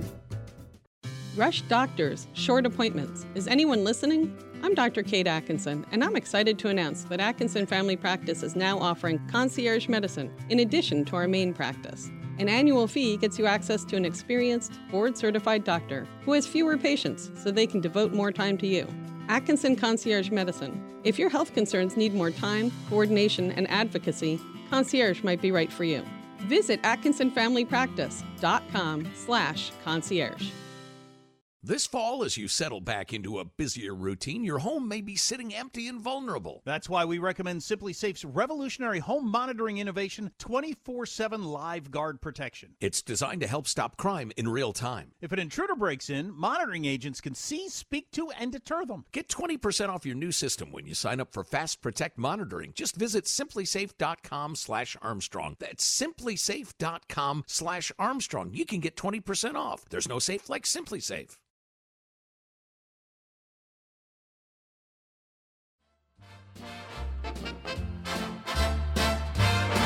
If they ask me, I could write a book about the way you... And it is that time of the week. It is Monday, and it is time for uh, Writer's Block uh, with with uh, Megan Zinn. The reason why I'm fumbling is because I want to make sure that we remind listeners that we, we have the possibility... I am echoing. I am echoing. Uh, somehow uh, here. here. So uh, let's try to fix that. We've got uh, Dan and, and Sarah are trying to fix it. I hope that echo has gone away, because I just want to remind listeners to call eight eight eight, three two three, HOPE, eight eight eight, three two three, four six seven three. Uh, during this, uh, the remaining part of this hour, Uh, your money will be doubled thanks to the generosity of an anonymous donor up to twenty-five hundred dollars. It is a huge opportunity. As Bill points out, one hundred dollars buys six hundred meals for people who are food insecure. It is uh, just a huge opportunity to feel good about ourselves and enhance the community that we live in. Um, I think we are still having some technical difficulties. Megan, who is our guest today? And let's hope that we can get over these technical difficulties okay. and bring uh, in our guest. Our guest is Robert Radin, um, and um, we are here to talk about his book, uh, Noche Triste, um, although we're having a few technical difficulties. Um, I'll talk a little bit about Robert, and we'll see whether uh, we... Well, let me just violate mm-hmm. the cardinal sin I'm about to commit uh, for, for live radio, but tell uh, Robert, because we couldn't really uh, get him uh, virtually, so... If he would call uh, four one three, five eight six, seven one four zero, that's our direct studio line, and hopefully we'll be able to pick him up uh, telephonically since we're not doing a good job picking him up by the computer. Uh, that is five eight six, seven one four zero, Robert. Okay, well, Robert Radin is a graduate of the UMass M F A program, uh, and he's currently the director of Citizenship and Immigration Services for a social services organization in Western Mass. And his new memoir is Noche Triste, a memoir of anorexia. Um, and uh, Robert will be reading from his book, Noche Triste, at Amherst Books on Thursday, January eleventh at six o'clock. And you can find out more on their website at amherst books dot com or on Robert's website, robert radin books dot com, R O B E R T R A D I N books dot com. Any luck with our guest? We, we are having some luck. We are actually having some uh, fix-it uh, going on. going on. Well, let's give... Um, we can talk about... Um, Any more information on Monty's March and how they're doing? Right. Uh, the March for the Food Bank of Western Massachusetts is, uh, I don't know how they're doing. They've been marching since this morning. They were doing well. I think that uh, they've gotten out of Chicopee. They're probably in Holyoke at this point. Bill, do you know where we where they are? Well, I, I you know, I, I don't believe in that kind of surveillance. So I can't tell you exactly where they are. I do know that they will march seventeen miles today from Springfield to Northampton, and tomorrow twenty-six miles from Northampton to Greenfield, forty-three miles in total. Monty, of course, leads the march along with Congressman Jim McGovern, uh, as well as a number of celebrities and dignitaries and elected officials, all of whom support the food bank. The number is one eight eight eight, three two three, HOPE, one eight eight eight, three two three, four six seven three, or food bank w m a dot org. And if you contribute, mention the show and your contribution this hour at this time. If you call and mention our show, it will be doubled. Your contribution will be doubled. twenty-five dollars becomes fifty dollars, and that fifty dollars will buy one hundred fifty meals. Because the food bank is so extraordinarily efficient and effective at what it does. The good news is we can make a huge difference. You can make a huge difference right now. Let me just point the out. Sad, let me just say, sure. The sad news is we need you to make a big difference because we've been hearing about the new Chicopee facility three times the size of the previous uh, building, and that is a, a spectacularly Uh, uh, successful fundraising and construction project uh, that will benefit all of Western Massachusetts for years and years to come. And the problem is that we are going to need that kind of help and support here in our communities to alleviate hunger and food security for years and years to come. And this year, right now, you can make a difference. Right now, one eight hundred, three two three, HOPE, one eight eight eight, three two three, HOPE. four six seven three. I just want to amplify what Bill was saying. Customarily, fifty dollars will buy one hundred fifty meals. Right now, fifty dollars will buy three hundred meals for someone who is food insecure. And so many of those people are children who need to eat. Um, Megan, how are we doing? I, do we have our guests back? I'm going to ask ask our tech folks if we do. Um, we should tell him to call into the studio. Okay, I did. Uh, so we're going to... To say that number again, uh, four one three, five eight six, seven one four zero. If we tell us, I'll tell you what, Megan, I have an idea. Yeah. Why don't you tell us a bit about what the book is about, And then we're going to get him on the phone. Yeah, that's um, so. The book is um, R- Robert's um, memoir, Noche Triste, a memoir of anorexia, and it recounts in a very poetic and lyrical way uh, his struggles as a very young man in his early twenties in the nineteen eighties with anorexia, and it also delves into um, the history of anorexia, both um, in this country and as very much understood as uh, an illness that only affects girls and young women. And um, and also um, sort of the history of people who are getting who do um, hunger hunger um, um, lost the ability to speak um, people starve, um, starvation in, in our world and and people who go on hunger strikes, et cetera. And I do believe we finally do have Robert on the line. Is that correct? Hi. Yes. Hi, Robert. Thank you for your patience. Sorry about this. Well, I I was um, uh, vamping a bit and got a bit of a. Uh, discussion, um, uh, explanation of your book, but if you could um, just give me a little bit of a an elevator um, description of what Noche Triste is about. Uh, well, you know, I describe uh, my experience, my struggle with anorexia in the early nineteen eighties as a young man, and then I, I take a look at uh, the history of self-starvation and um, look, looking at its roots in uh, uh, rituals of religious purification and the, the hunger strikes that suffragettes uh, engaged in, and um, performances by hunger artists, you know, mm-hmm. the latter part of the nineteenth century. Yeah. Yes, yeah. Which was the word I was just looking for before you came on. Um, and can you read us a, a short selection of the book, um, just a, a paragraph or so, so we can kind of hear your voice? Yeah, yeah, sure. Um, let me take off my glasses so I can see. uh, yeah, so this is the beginning of the book. This is uh, the section one, which is titled June nineteen seventy-eight. Uh, it was cruise night on Van Nuys Boulevard, and my friend Neil Baumgarten was heading over in his Nova S S and wanted me to ride shotgun. I didn't like cruise night. The glare of the streetlights, the Fords and the Chevys with their chrome blower stacks, the bikers standing outside Arby's, their choppers lined up at the curb, the girls driving in and out of the Bob's Big Boy parking lot with their feather blonde hair and their blue eyeshadow and their lip gloss and their tube tops and their zip-around jeans. But Neil was my best friend back then, so I said I would go. I showed up at his house a few minutes early, and his father invited me in. He told me Neil was getting ready and I should wait in the foyer. I saw Neil's sister sitting on the couch in the living room. The curtains were drawn. Her mother was talking to her quietly, but it seemed like she wasn't listening.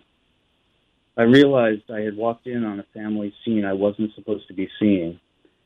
Part of me wanted to leave, but part of me wanted to stay so I could make eye contact with Neil's sister, so I could exchange a look that would tell her how I felt.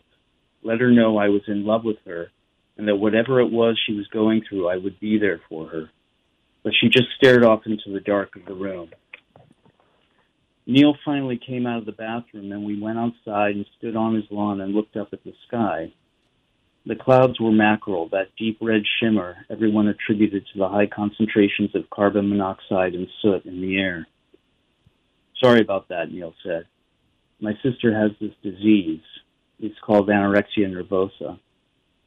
For many years, these words would remain as strange and beautiful to me as they were that night, sounding more like the Latin name for a flower than a once rare illness. Mm-hmm. She can't eat, he said. She keeps losing weight. I asked him questions, but he couldn't give me answers. I imagined anorexia as some sort of virus that was eating his sister's flesh from the inside, but it wasn't a virus. It wasn't something you could catch. Yet she was dissolving. She was wasting away. Thank you. And this is Robert Radin um, reading from his memoir, Noche Triste, uh, a memoir of anorexia. And um, we're going to um, come back um, after a break and talk some more with Robert. More Talk the Talk with Bill Newman and Buzz Eisenberg coming up right here on W H M P. It's your home for the resistance. Tom Hartman. weekdays at noon. Get informed, then get involved. I'm Tom Hartman from the Tom Hartman Program. Intelligent talk, opinion, and debate. Join me every weekday, noon to three, right here on W H M P. one oh one point five and fourteen hundred W H M P.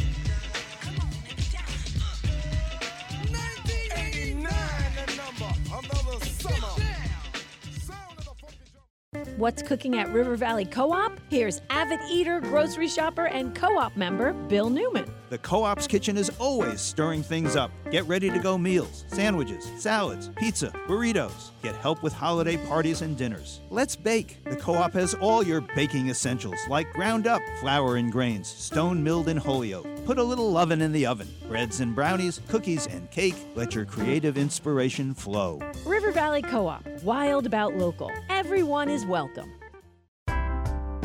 The Literacy Project is the place to go if you are an adult hoping to improve your reading, writing, and math skills, or if you want help preparing for the high school equivalency exam. The Literacy Project offers free classes at five locations in Franklin and Hampshire counties. We also offer classes to help you prepare for college and to help you plan for a career.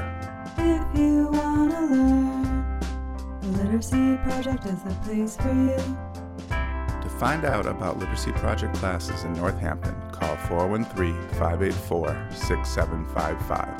To find out about our classes in Greenfield, Orange, Amherst, and Ware, check us out online at literacy project dot org. The Literacy Project is the place to go if you want support furthering your education and accomplishing career goals. If you want to learn, the Literacy Project is the place for you.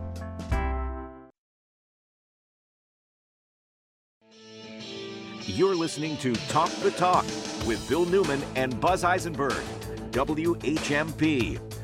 And we are back, and we're eavesdropping on a conversation between Megan Zinn and uh, local author Robert Radin, the author of Noche Triste, a memoir of anorexia. And speaking of hunger, as we speak, hmm. our heroes are out marching in the March for the Food Bank. Um, and we're not sure exactly where they are, but we do know this. We do know that by calling eight eight eight, three two three, four six seven three, that is eight eight eight, three two three, HOPE, you give hope that people who are food insecure can be fed. For every dollar that you give uh, this hour, during our show, and you mentioned W H M P or Talk to Talk, that uh, your, thanks to the generosity of an anonymous donor, your money will, your donation will be matched, which means uh, that uh, the for every dollar we get three meals out of it. Well, guess what? For every dollar we'll get six meals out of it to deal with food insecurity. So please, as Bill says, now, now, now, now, dial eight eight eight, three two three, four six seven three. That's hope. Megan. And Robert, um, you you just read the very evocative scene where you meet your friend's um, sister, and she has anorexia nervosa, and you, you get a sense of what that means. And then um, the book goes on to recount your experiences um, with the with the illness, the disease, the the um, yourself. Can you tell us a little bit about?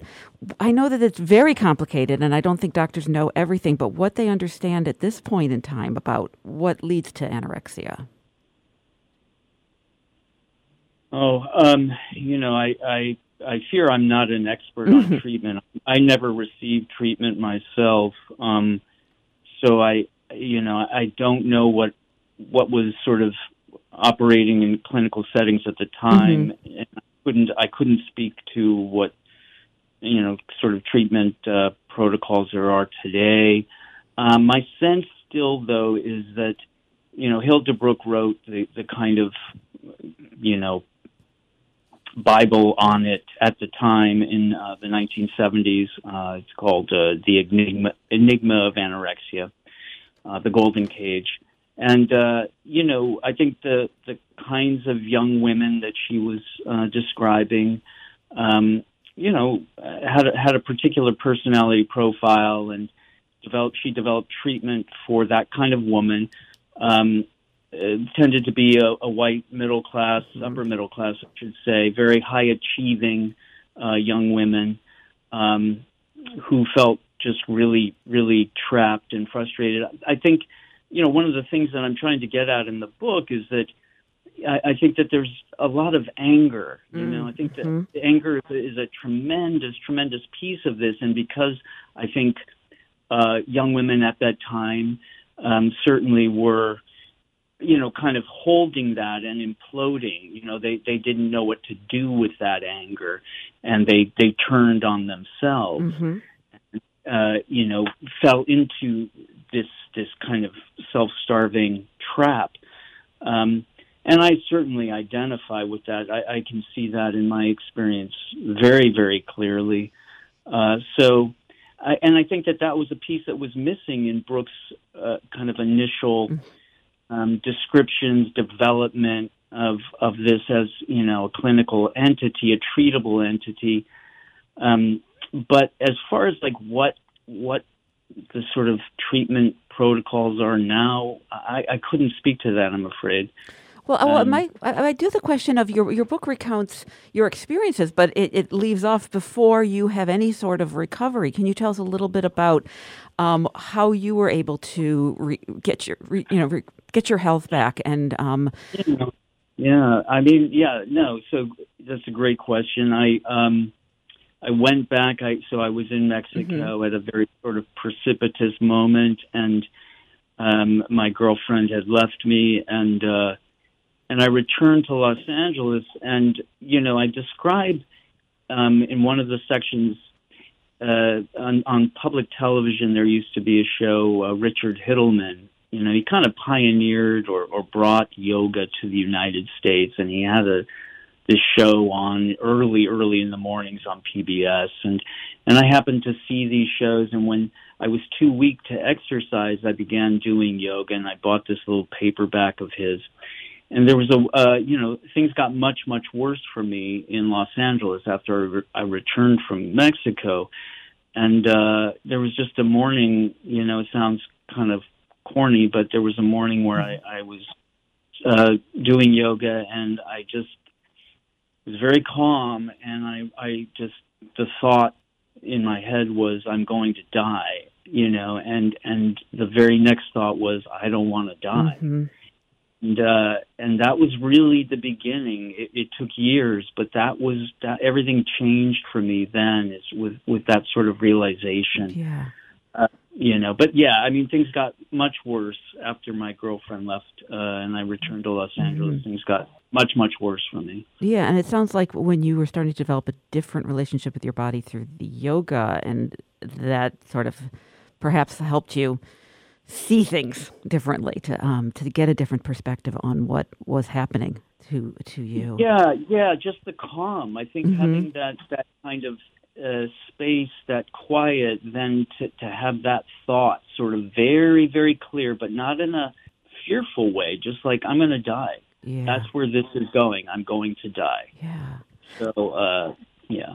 Can you, this is backing up a bit, but can you tell us about the title of the book, uh, Noche Triste, which I'm trying not to pronounce it with a French accent because that's how I say it. No, you Span- got it. It's a Spanish word. You nailed it. Mm. You nailed it. Oh, good. Uh, Well, yeah, yeah, no, I mean, it means sad night, and um, it, it comes up later in the book when I'm in Mexico, and, um, you know, it, it's, it's a, you know, so it's, it has its roots in, in the conquest of Mexico, mm-hmm. and, uh, but, um, you know, it's very evocative for me personally, just because this was such a dark, sad time in my life. Yeah. Well, Ro- Robert Radin, mm-hmm. I just want to ask, because right now we have the march mm-hmm. uh, for the Food Bank of Western Massachusetts going on. There's a big difference between someone who um, is anorexic and someone who, uh, without any choice, without any, yeah. I don't want to put, I don't want to couch it as yeah. choice, but people who are food insecure, mm-hmm. we have this uh, amazing phenomenon of raising the last few years uh, half a million dollars for the food bank by, people could call yeah. eight eight eight, three two three HOPE, eight eight eight, three two three, four six seven three, and have their donation matched right now. But for you, what are your thoughts with respect to the march vis-a-vis what you wrote about in Noche Triste? Well, you know, I, I mean, it, it, it, it, it's some, it feels a bit obscene, you know, for me to be, to be, you know, writing about self-starvation mm-hmm. when so many people don't have enough food. Um, and, you know, uh, I, so, I mean, I think these are, these are two very, very different um, societal problems, cultural problems. Um, I, uh, I can say only that, um, well, I think that's all I can yeah, say. Yeah, I mean, I think and, they do both speak, certainly speak to how, um, I can't think of a word but better than messed up, um, our relationship to food is, that there are people who are hungry um, in, in a world where there is plenty and in a country where there is plenty, and uh, we can't seem to address. There are ways to address the problem, but there doesn't seem to be the, the political will to fully address the problem of starvation. And at the same time, there is, um, you know, illnesses and mental illnesses that um, get very complicatedly um, mixed up with our relationships with food and um, and and people. Well, yeah. Um, yeah. So, right. Robert Radin, so yeah. tell people where they be able to hear you yeah. read Noche Triste you, and where they can get Noche Triste. Yeah, tell us tell us about, when, about your reading. You're reading at Amherst Books on Thursday, January eleventh at six. And where can people find the book as well? Uh, well, it's um, it's you can go to the Columbia University Press website. You can go, um, I think, any kind of online bookseller. I certainly wouldn't want people, you know, like to steer people away from Amazon, yes. but bookshop dot org has it. Amherst Books oh, Amherst has Books it. too, yeah. Uh, yeah, Amherst Books has it. Um, so, yeah, I think there's there's lots of places. It's available. It's out there. Wonderful. It sounds like an incredible read. Noche Triste by Robert Radin. Meanwhile, the march is going on. eight eight eight, three two three, four six seven three. Do it now. Mention W H M P. Mention Talk to Talk. Your money will be double, double thanks to the generosity of an anonymous donor up to twenty-five hundred dollars. And Meanwhile, thank you for your generosity. You're listening to Talk the Talk with Bill Newman and Buzz Eisenberg. Whatever the season, something fun is happening at the Hitchcock Center for the Environment. From home energy efficiency workshops to birding classes and nature walks, we have hands-on activities happening all year long. Whether you're two or ninety-two, the Hitchcock Center has an opportunity for you to connect with our natural world. Come visit us at our new location, the Hitchcock Center, eight forty-five West Street in Amherst. For more information, visit hitchcock center dot org. Here's a slice of advice about pizza boxes. It's okay to recycle the entire pizza box as long as it's empty. For a long time, greasy boxes were assumed to cause recycling problems, but a new study proved they don't. It's time to capture the three billion pizza boxes used annually in the U S. Visit recycle smart m a dot org to learn more about what can and can't get recycled. After you've enjoyed tonight's pizza, turn the box inside out, discard what falls out, and recycle the rest. Brought to you by the Northampton D P W.